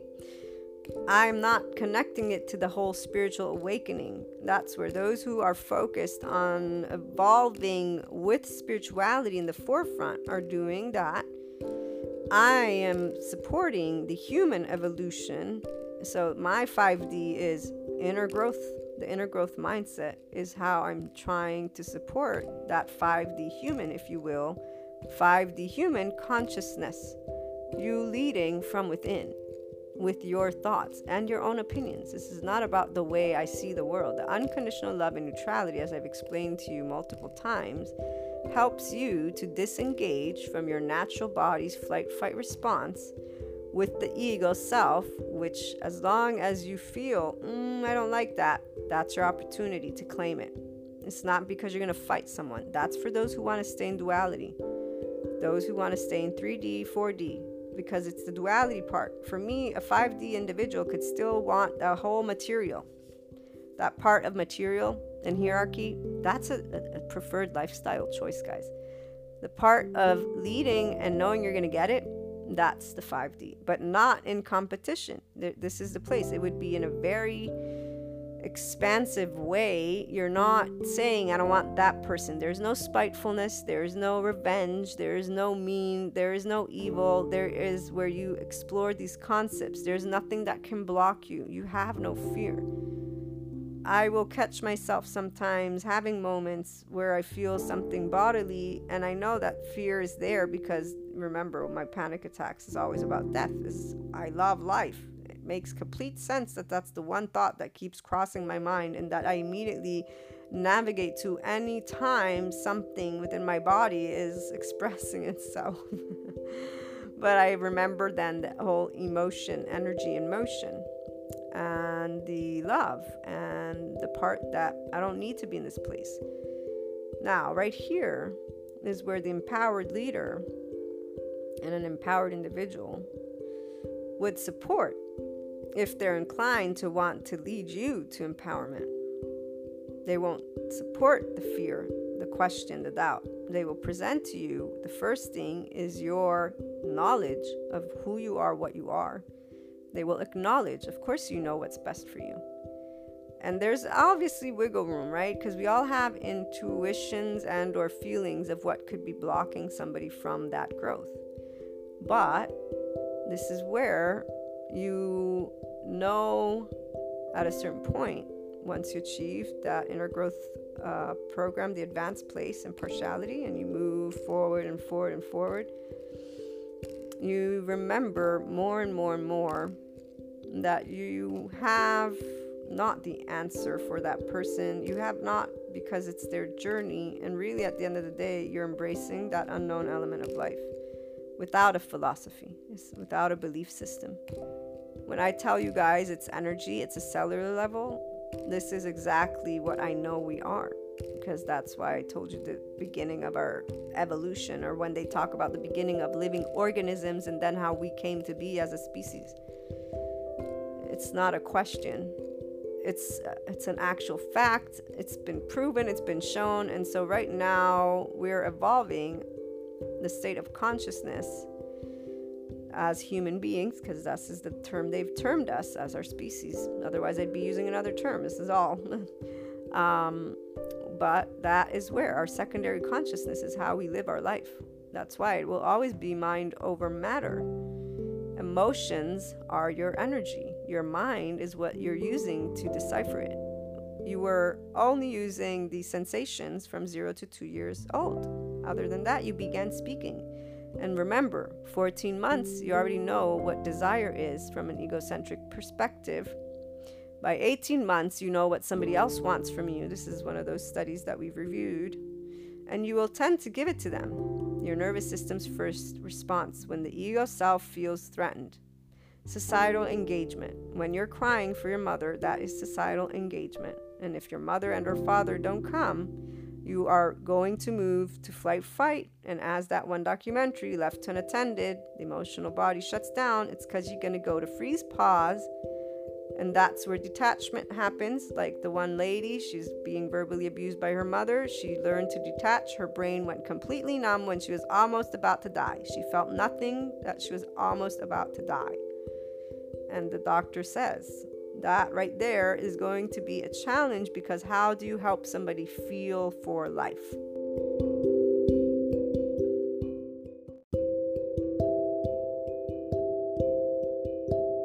this is what I'm going to share with you. The minute you recognize that your life is always in thought form and your feelings, yes, they come first, and you choosing the heart of you, so your ego, yourself, and tending to it. And this is where the unconditional love has to go both ways. Otherwise, your fear will allow you to stay in your defense zone. And your mind is in automatically flight fight, which means you're disengaging from the rational brain hemisphere. Now, alleviated, mild, you know, upset. So when you're like, mm, I don't really like that. This is where you would think it's not flight fight. People don't correlate it to that, but it is.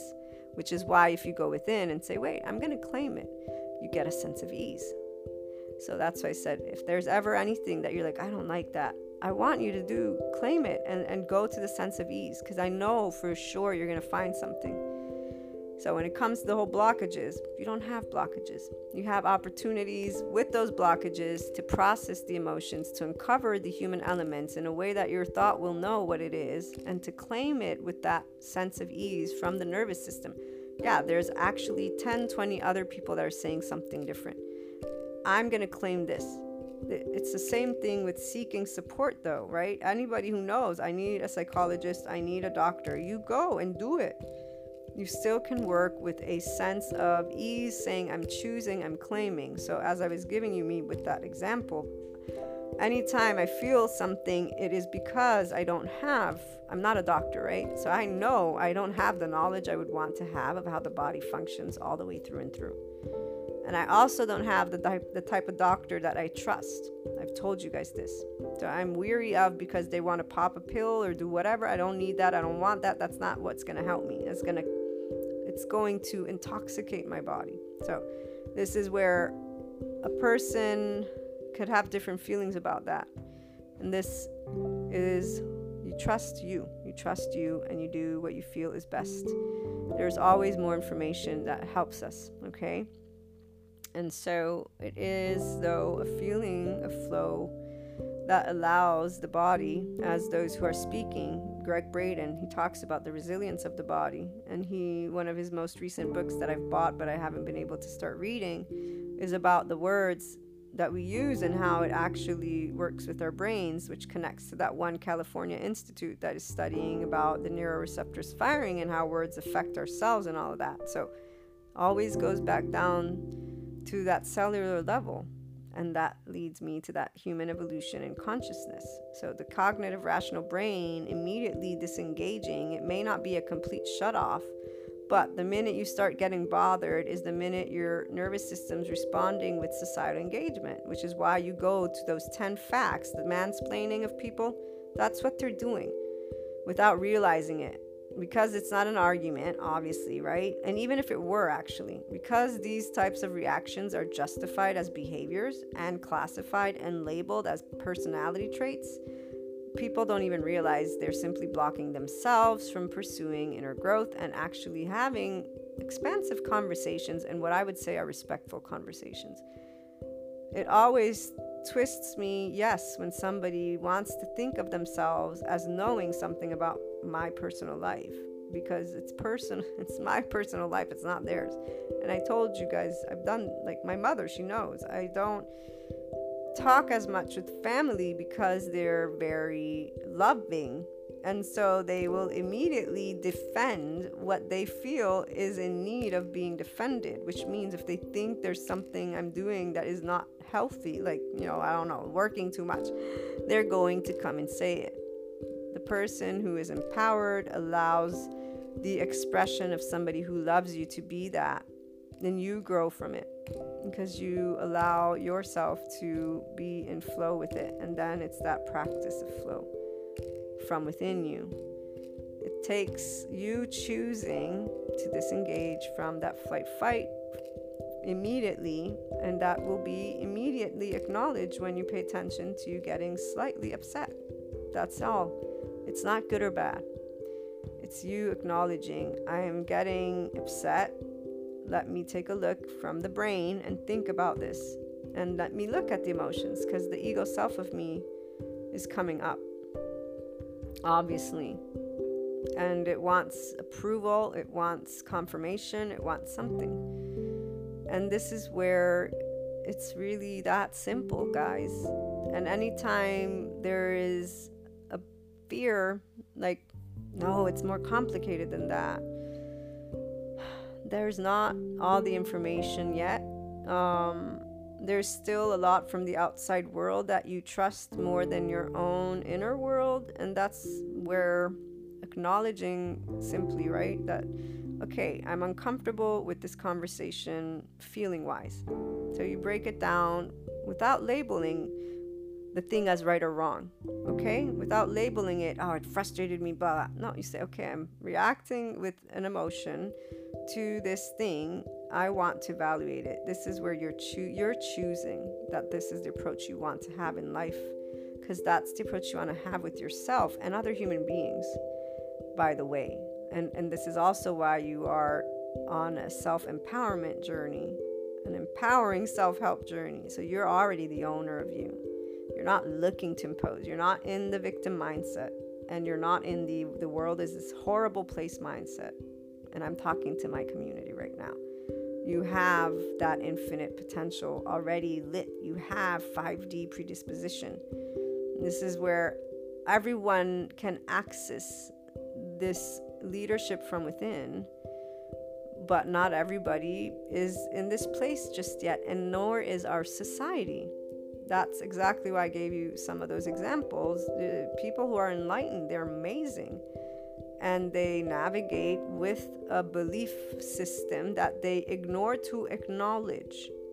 And maybe I shouldn't use the word ignore, but they don't acknowledge it because it's their truth. My truth has always been life, and although I began with faith, as I gained those human elements, it became very clear that it was about a species and an evolution, and it still is about, and really that it's so far removed from just our one organism species and in this energy format, but not in a disconnected way. For me, this is that place, consciousness as an energy, putting it in a complete neutrality. Makes sense that it wants to, exp- it would not exist. We would not exist. It would not exist. Okay, so in the absence of opposites, in the absence of the cell splitting, of, of things happening, of vibrating at different energetic levels, and so not. This is where it just makes always sense that there's uh, the secondary consciousness and that cosmic consciousness to think about it, okay? So the part of the cell, it's an energy, it's a vibration, and it actually, you know, goes from the one to the construct. And while our animals and our uh, plant species stay within that primary consciousness, if you will, the animals for sure, plants, I'm not sure if anyone has ever determined, but yes, they do say, you know, water holds, right? The emotions they've tested with water and plants, what happens when you speak to them. So let's keep it again to the neutral, not saying life, not life. We are all life, except for what is it? Viruses aren't living, but see, even then, they, they, they, they, they claim that they're not living for specific definitions of what a live organism needs to have, right? So this is where the virus can't live without a host. This is why I mis- this is why I think, if I remember correctly, is not living. But as soon as it has something, that's where it comes, and we won't go down that rabbit hole today because it'll be a lot a lengthier um, episode than needed. But at the end of the day, that blockage. So we can talk about it as something, a societal idea, the stigma, the stereotypes. We can talk about it as subconscious and conscious, physiological muscle, and that trauma in this sense, holding, storing from the organ. There's sayings in Italian. I'll give you an example. Uh, and I know there are in English too, but right now the Italian ones come to mind. Um, when somebody intoxicates your liver, so there's like, oh, this thing, it's making my liver upset, or or there's the one that relates to the stomach. And when you look at Freud, for example, and him when he talks about like bowel movements, I believe, or the whole part of uh, a child being able to go to the bathroom or not, and it being about control. So again, your ego exists from the moment you're born. Psychologists speak of it all the time. This is why I can, even if we want, only look at blockages from a subconscious and conscious perspective with the societal elements in mind, because this is where your construct, the first filters to you and society, are those family members, your parents primarily, but it is whoever was your caregiver and began interacting with you and using words to you and ignoring and or hugging you. These are all parts of it. In your body, your nervous system, your brain did the best to allow you to survive even the worst of conditions. So remember again the one study, a child left unattended to cry on end, they will shut down emotionally. They will have detachment. This is that last nervous system's response. The part of the cellular level, I spoke of this because it is emotion, energy in motion, connected to these different topics in various ways. They're all yours. You can always access that ability of your mind to think of it. It is easy as you lead from within and you follow your heart and you do this empowerment ego self that we discuss on these podcasts with the inner growth mindset, lifestyle, and journey in mind.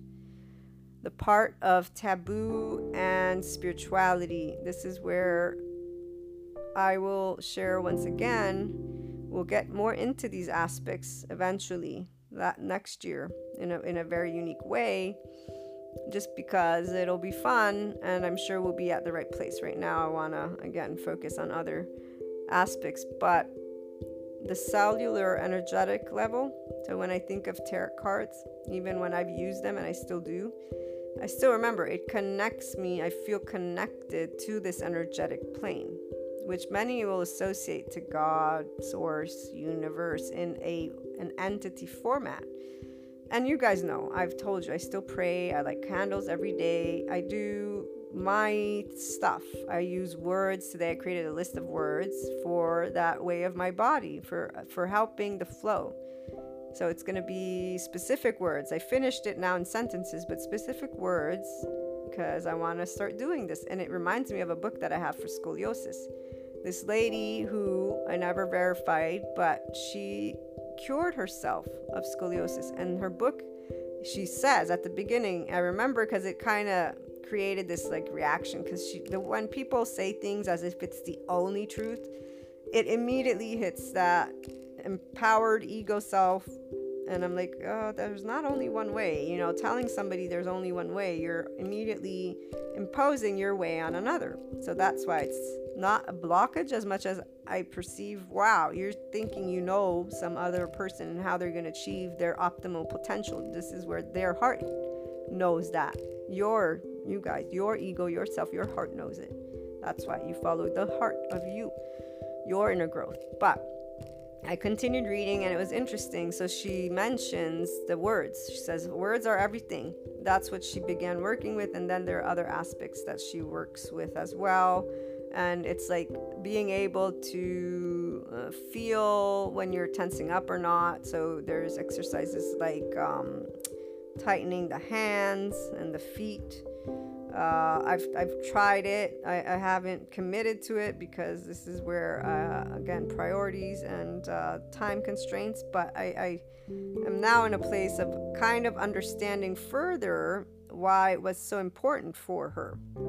Because this is where if you can give background versus tell people, you have a very different uh, response.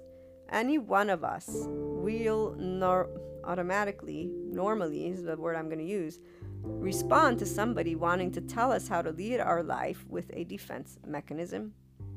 That is how the ego will be, which is why I never say the ego is bad or good. If I ever have, it was a wrong way of expressing, because there's not that right or wrong, but you guys know every one of us comes from that place of duality, for we are instructed in specific ways as we're growing up. They don't give us many options because we wouldn't know any better.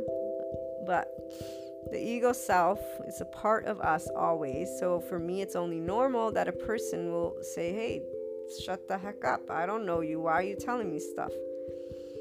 And when people learn to tell people what to do, because individuals, human beings, want to be told what to do, because they break down that flight fight response in this way, as if you can't learn, meaning empower yourself which is one of the mindsets of some people, um, is a very different relationship. So telling somebody what to do is not going to educate, inform, and empower.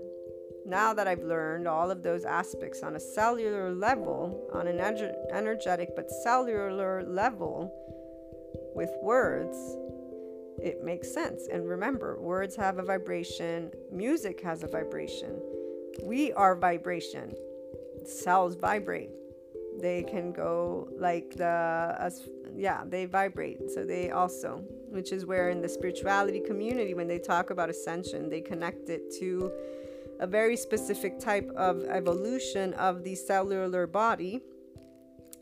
There will be at a certain point in our journey that our scientists, our medical team will speak of light and our body makeup, because they have the tools now to see it through the microscope. In fact, there may be for a long time more a duality within the world itself, meaning science and spirituality, for as much as they will come together. That aspect I've told you guys, spirituality will become not, because we will know that it is cellular, it is energetic, it is vibratorial, it is all tangible. It's tangible now because we can see, guys. And as always, the human needs to see. Not everybody. That ego, that societal response from the nervous system. You are a conscious being. From the moment you're born, it's primary consciousness. So yeah, it's sensorial, but you still know. And at six months is that time when you know you're not one with your mother, because this is where the psychologists say it, not me. Six months, you have the first night terror. You realize you are not one with that parent. And it's funny, since I told you guys recently, I had asked my sister again. She still hasn't sent me the book. And she said that the book she has, which is for child psychology, she, since she has two of them, states that that first night terror is supposedly the, the least of the most uh, traumatic ones. And and I, I laughed when when she said that, because I was thinking, yeah, they don't remember being infants and what it meant to be either feel secure or not. And I, I, I laughed because I'm pretty certain I did not take realizing that very well, meaning I did not feel secure once I realized I was not one. I'm like, oh my God, what am I going to do now? Uh, you know, I, I'm pretty sure, because yeah, this is, I, I know me, you guys know you. So some other people, they were fine with it. They were more like, ah, it's fine. It'll be cool. Um, all sensorial, guys. Okay. But yeah, they say it's the ones that come after, because you have night terrors until the age of two, I think it is, which, by the way, looky looky, our emotional brain hemisphere develops from the zero to two years of age. And what else have we learned about the development from childhood? Desire. So by eighteen months, you know what the external wants from you, which is for certain going to create certain blockages. If not already, you've had certain blockages, that energy, the emotion, the breathing that changes at that age. I need to ask my sister again, because she told me the age that children start forgetting, quote unquote. You don't forget. Again, you're organizing, sensorially speaking, with your flight fight at the best of its ability as an infant that is not thinking yet. This is why it gets awesome once you're an adult and you are thinking. You're like, I'm going to do inner growth. I'm going to lead from within, follow my heart, and find my flow. And you can achieve all of that without even involving any other human being in your life. Anything. Like literally in your mind, with your heart. And it's just awesome. It really is awesome.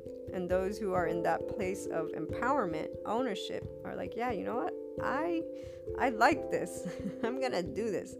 Because it's about self-love, and it is about, yes, being neutral towards the external, but even here, not saying you need to choose, oh, I'm going to love every human being.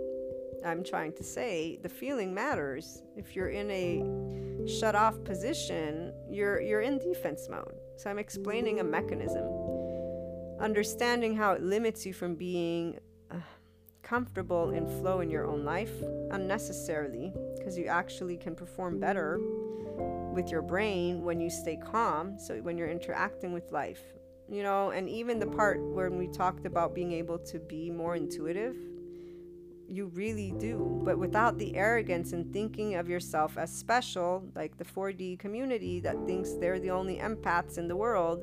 Remember when we talked about phones and how they, I saw the one documentary, it, they pick up on every little thing through the vibration or through a cellular mechanism. I forget because I fell asleep a little bit, but they pick up the social media love apps, like anything and everything that you want, so they can literally read you. And the person that was watching with me was like, I'm never using social media again because this is, wow, they're like invading your privacy.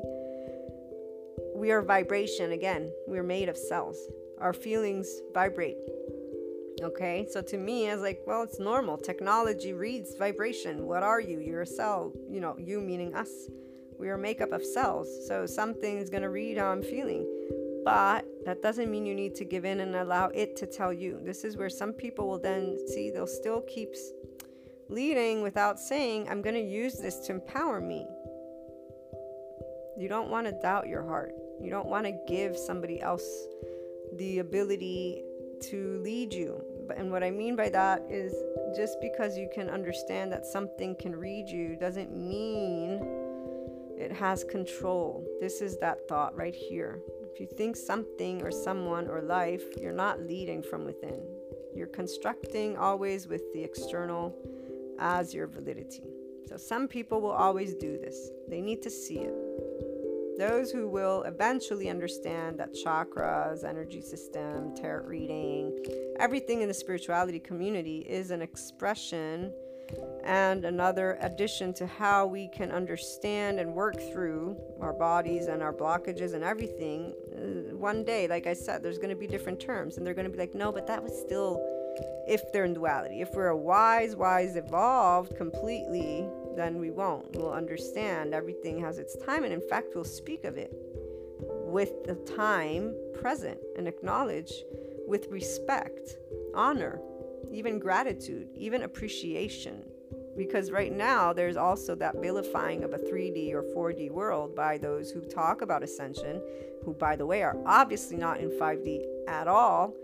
Even though they don't think that, they will definitely think of themselves as unconditionally loving. And I mean definitely, the ones who are in five D are not claiming to know all the truth and nothing but the truth. They are those empowering leaders who are saying, I have certain things that can support love, your journey. Let's help make the world a better place. Let's help bring diversity. Let's help to understand blockages. And here's what I've found from my experiences. But obviously you may have a different experience. So don't, you know, I don't want to create that fear. Don't worry. There's nothing to worry. There's still many people they present immediately. My gosh, it's like almost automatic at this point. I can't even talk anymore, really, because this is where I don't have fear. And so immediately somebody has something of concern, perhaps, and I'm like, ah, that's not what I'm trying to say. It's not against their opinion, okay? It's it's the part of, I don't have fear of life. And, and they're immediately bringing me something. When you guys begin working, if you already are, it's great, but the mind is very important. The words is very important. It's always important. Every aspect of your thought is important. Every aspect of you choosing this empowerment and ownership is important. Use your experiences to lead you there. And uh, that's what I'm going to say. And when somebody's presenting to you their blockages, their fears, allow yourself to not speak of that, but instead bring your body to the sense of flow. Bring your nervous system to the sense of comfort and security as you remind yourself in the mind, yes, there's unknown elements of life. I do not know my person, my few, whatever it is that's, you know, in question. And you just say, but I do, this is my faith, this is my belief, this is my whatever. Wh- wherever you're at with that, what brings you complete flow, sense of security is what I will say you begin. Because anyways, as you follow your heart, as you do this, that's where you will lead to a specific place where you're not going to need to think. You're just going to immediately remind through feeling, I'm good. Because your your ego is empowered. It's your ego. It's you being yourself. You see what I'm saying? You claim. You don't have a blockage. if there's any area that you already feel, there still are um, aspects of that energy not in motion, whether it be chakra, how you term it, whether it be the, you know, lymphatic system, the muscles, or, you know, needing to go to doctors, whatever it is. This is where you know and are choosing not to consider it a bad or good, because when you hear blockage, it sounds bad. You're choosing because you're removing the fear from that. And when somebody presents it to you, you you're using, I'm self-empowered. That person doesn't know my life. I do. And you will be imbalanced, by the way, because this is where you're paying attention to every essence of you and body element, the physiology, your sensorial, your levels of energy, your levels of tiredness. You're not focused on the external. You know when you're getting tired. I told you the story of when I was being um, with a, an agency. I had a bunch of online marketing clients with them. So I was doing like five or six social media uh, different companies, and each one of these had three accounts, like a Twitter, LinkedIn, Facebook at least. And sometimes there would be four because there was still Google Plus at the time. Now, when you're an online marketer, this means you need to be like a chameleon. You need to get into the industry or you are in for the business. Then you need to also get into the target audience's mind, and you need to be able and establish a communication effort, the sentences with those social media posts, in a way that resonates, so makes the business uh, service product connected to the need of the target audience. And then there's a different buyer's journey. So yeah, it's amazing, amazing, but requires a lot of mind. mind big time. So, and that's not even half of it, by the way. There's analytics, there's a website. Wow, there's like a whole bunch of stuff. Anyways, moving on. I was very much like, okay, five is too much with the three each, so that's like fifteen. And and again, different industry, and for every platform, different type of content, because every platform has a different way you're supposed to present stuff, because they're created on purpose for different content types. And somebody came in, two more people came in, and so uh, my accounts were given away. And one of my colleagues was like, aren't you upset? And I'm like, no, actually, it's like perfect timing. Thank you, God, right here. That That is always, my gosh, I love life. I really do. So for me, I'm like, thank goodness. But I was also thankful for the experience, because I knew now, okay, this is my limit. I only want three. That's it. Other than that, no more. And you guys know I was already writing the Inner Growth Mindset book, my baby, and the blog. So my passion to help humanity is the inspiring human potential content. The online marketing is to help other entrepreneurs, purpose-driven entrepreneurs in their field, so that I can help them to create their change and their contribution. It's always going hand in hand, and it helped me actually to establish my online businesses. So thanks to online marketing, I've created a very effective uh, content, you know, with all of the pieces that I need, and I know how to navigate any aspect of e-commerce, you know, you name it, I'm I'm I'm there.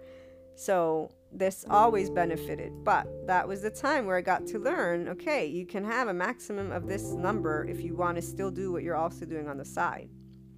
And that's where, when that person said, you know, aren't you upset? One, this is also a place of confidence and empowerment. You know how they say abundance, so five D uh, presented. When they say there's enough to go around, this is where it's a, it's a sentence. Doesn't connect you to the inner world and perhaps that fear of not having enough. I'm not somebody who's rich. So again, I was not wealthy. I was still struggling very much so, my entire family.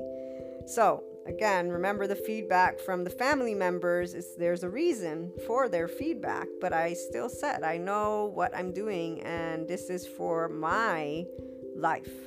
I'm putting all the pieces. Now, right here, person who has led in the same way, I'm talking to you guys, you're where you want to be. You are thriving. You have no blockages, because you've always known there are no obstacles. Anything that was a blockage, you've dealt with.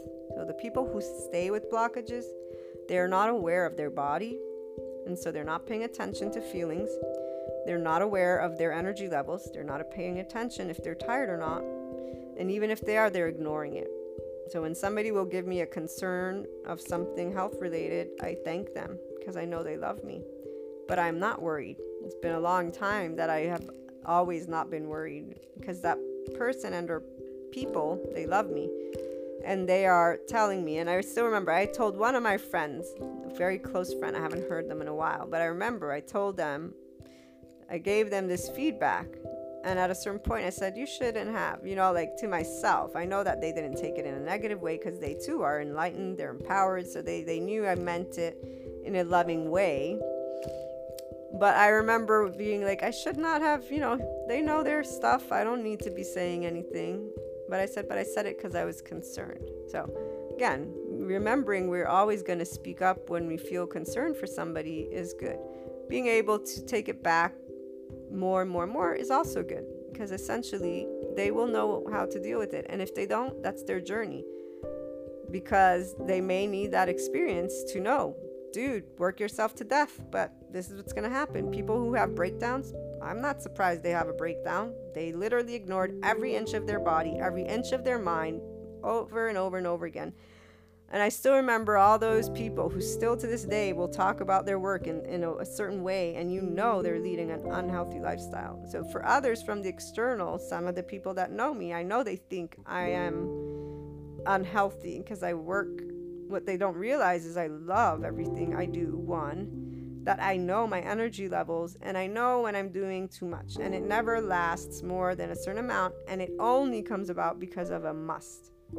There's a must that has to take place. But believe me when I tell you, I am Neapolitan, right? My mom's from Naples, Italy. La dolce vita is definitely my uh, way of life. I've never pushed myself beyond a specific energetic level.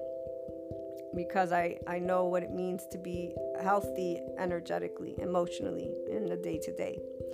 So this aspect right here, those who do have specific types of blockages and that physical ailment, just another side note, and then I'll let you guys go. Uh, in the spirituality community, when they talk about ascension, there's this one person that broke it down really good. They talked about it happens, so as you take in what they determine as light, and you're removing the density, you're transforming, you're processing, it affects the uh, physical, emotional, etherical, uh, spiritual level or layer. Need to get that list again. But uh, all these, these different levels, so... It means that a blockage, something that was emotionally traumatic, whether from this lifetime and or past lifetimes. So let's stick to this lifetime and remember, primary consciousness, flight, fight. You are organized sensorially speaking. Let us remember the muscle, the massage therapist and the muscle, because that way I can just break it down to that. I don't talk about energy healing or connective healing. Just the experience even for me with my osteopath when he pressed on my sacral. Okay? And subconscious and conscious, when we go to psychologists, they talk to us about body ailments as well, connected to emotions, okay? Brendan, for example, again, I don't remember the specifics, but as he was explaining something, it was clear, coming from the medical field, I think there's like some technology that could pick up stuff, but it was always relating back to emotional experiences of those people. Trauma exists for all of us because from the moment you're born, you're conscious of existing, and that trauma is organized energetically, emotion again, and so it's not done on purpose, not on purpose. Those expressions I shared with you, the part of when your liver gets um, intoxicated is where when somebody gets really, really upset. And actually, there's not even a good way for me to translate that because this is where I can feel that feeling, which is different than when you get an upset gut because of something. Um, they're very different. I wish there was a word. I need to find out if I can explain that word because there's uh, distinct characteristics that come to mind of the experiences and the person's ego self, their own emotional trauma, things that they have not yet achieved for their empowerment, okay? So breaking it back down to where we were at, the part of uh, knowing that as you're talking about the experience, you are also connecting to that flight-fight mechanism. So you can reestablish without the need necessarily, by simply knowing that you do always hold all your emotions. And so where there are not flowing emotions, there has been emotional uh, trauma. There has been hurt, fear, and they come forth in different ways. Usually it is character traits and belief systems and a lot of other things that we use words to talk about. So we begin from the outside in, but we were always built from the inside out.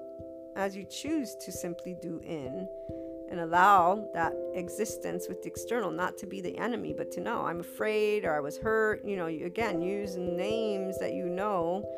I'm going to deal with this emotion. I'm going to work with myself. I don't have a permanent blockage. You know, the people that stay within the third D and fourth D state of consciousness, they hold room for fear because they lead from the outside in. They are looking to society for the answer. And right now, society gives different types of answers. They will all solve specific types of situations. For that physical ailment, it comes out as the last. So the person is saying, if somebody has a very good relationship with their all their layers, so with your inner world, you're connected to all of you. So you're leading a life from your heart, and you're using your mind, again, to explore those areas that create an emotional situation instead of engaging in your flight fight, which was organized at that young age. That's where you are slowly processing and working with. If there's a major, major physical ailment, those in the spirituality community say this was a blockage, you know, and maybe you're working through an ancestral thing. And again, I, I'm vaguely speaking these terms because I've never actually pursued even having an engagement that was any deeper, because essentially I can connect it to the subconscious and conscious. There is not a need for somebody to think that they have more than one life. There's a, not a need for one to believe and or think of spirituality to remove blockages. None of that. You're a human being. Go to the psychologist, go to those who have those neuroscience brain scanners, like anything in science can, can give you answers. Go to somebody who doesn't just patch it up, you know, because that's where just the medication doesn't really give you answers. It doesn't empower you. Keep doing and looking for those answers, again, subconscious, unconscious, and yes, your nervous system. So your body's response. The gut is connected to the brain. They're finding out more information about the gut. So, you know, just keep all these pieces in mind and go to your doctors and see what you can do. It doesn't even have to be naturopathy. This is the place. I love everything that is in the realm of spirituality because it actually works with you and nature. The belief system, not as much, because this is where it's just the same as a religion. And um, I am someone, again, I love what I got from my religion. I love it, love it, love it. I still will go to church and I will break down in tears because I'm emotionally at peace in there. And I really feel the people's faith. You can so much feel. I still remember once praying with these evangelists and they immediately like, you should come and get baptized. And I'm like, but I'm Catholic, but you still can. I'm like, yeah, but I, because I got my catechism. I got confirmation too. I love my church. I love what I have grown up with. Um, but see right here, I know it's experiences. It was always very pleasant for me. Those who have had horrible experiences, well, I can't talk to them about my religion because they start getting upset. Immediately defensive. Their flight fight is engaged because they were hurt with their experiences. I was loved with mine.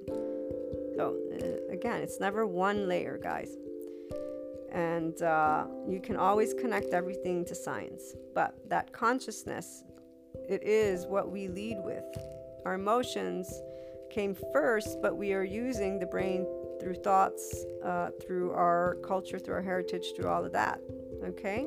Just remember these little pieces. And I hope you're excited about the upcoming spirituality inclusion, and I'll probably include a little bit more, like I said, integrate into these aspects that we will keep talking about, just because that way I start filling you in on terminologies and or just uh, expressing that neutrality aspect, also giving time for people to do their own connecting and reaching out, you know. So always always send me your thoughts, your feedback. I look forward to it. And in the meantime, I hope you guys have a wonderful rest of your day. Lots of love, lots of hugs. You can find emails in the about sections of the websites and the blog. So uh, luna one two seven eight zero dot com is the blog.